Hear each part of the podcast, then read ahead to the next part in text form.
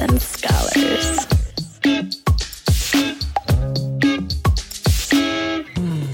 You were listening to a pleasure podcast.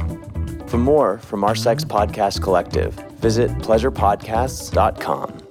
Hey, Slutty Scholars, happy Friday. We hope you enjoyed yesterday's episode with Robin Wilson Beattie. As a little bonus this week, we're excited to share a titillating new podcast with you, and I'm definitely going to introduce it in my sexiest book on tape voice. Hope you don't mind. The show is called Artemis, and it's a new audio drama. Artemis is a lesbian retelling of the Greek myth of Artemis, the goddess of the hunt.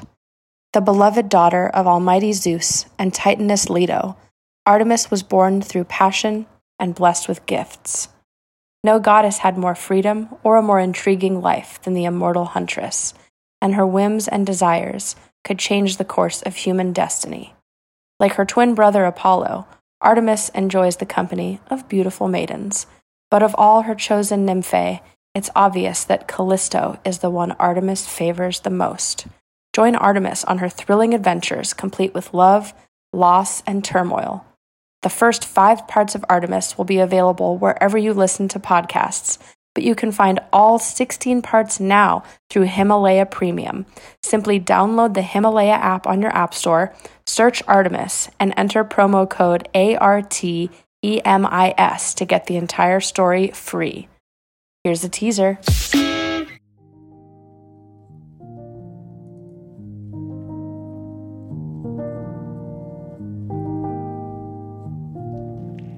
The goddess and her maiden stood before each other, their brilliant eyes locked. Time seemed to freeze, as if the winter had settled down upon it. Artemis had found what her heart desired. Leaning in, she captured Callisto's supple lips. She was unsure at first, but once she had tasted the maiden, the kiss became demanding. The goddess opened her mouth and poured out her divine flavor, one that made Callisto weak at the knees. Driven by something primitive, far beyond discipline and reason, Artemis lowered the nymph to the cave floor. In less than a heartbeat, the two were helpless, giving in to a passion they kept hidden for so long.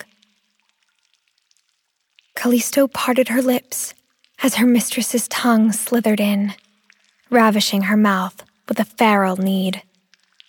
Artemis now understood how such wantonness could drive the gods mad. I desire this moment with you, Callisto, the goddess whispered between ragged breaths. Such is the case with the lover and the beloved. Show me tenderness and I shall satisfy you in the same manner. Seeing the ardent gaze of her mistress, Callisto became acutely aware of her needs. My wish to serve you has only grown stronger since the first moment I saw you, Callisto admitted. It would delight my heart to fulfill your request here and now. With that, Artemis stripped the nymph of the tunic she was wearing. Callisto's tresses strayed as night came down over the sky. Her throat resembled an antelope's, her breasts like two pomegranates of equal size. The goddess swallowed as she saw the maiden's nipples stand erect atop her sweet, round flesh. Her nervous belly rose and fell in waves of need. Artemis enjoyed her nymph's flower like face and fragrant smell.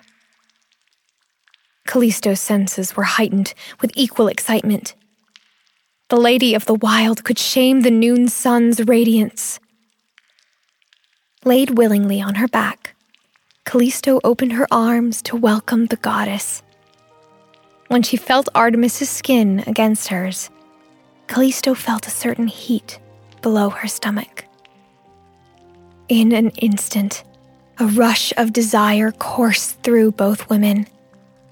Artemis closed her eyes and basked in the overwhelming sensation of euphoria that filled her body. Whew, Is it hot in here or what? I feel like that would have made history class a lot more exciting. What you just heard was an excerpt from Artemis. To listen to the entire story, simply download the Himalaya app in your App Store, search Artemis, and enter promo code ARTEMIS to get all 16 parts free. One way that you can support our show is to support our sponsors and collaborators through us. So we hope you enjoy Himalaya and their new show, Artemis.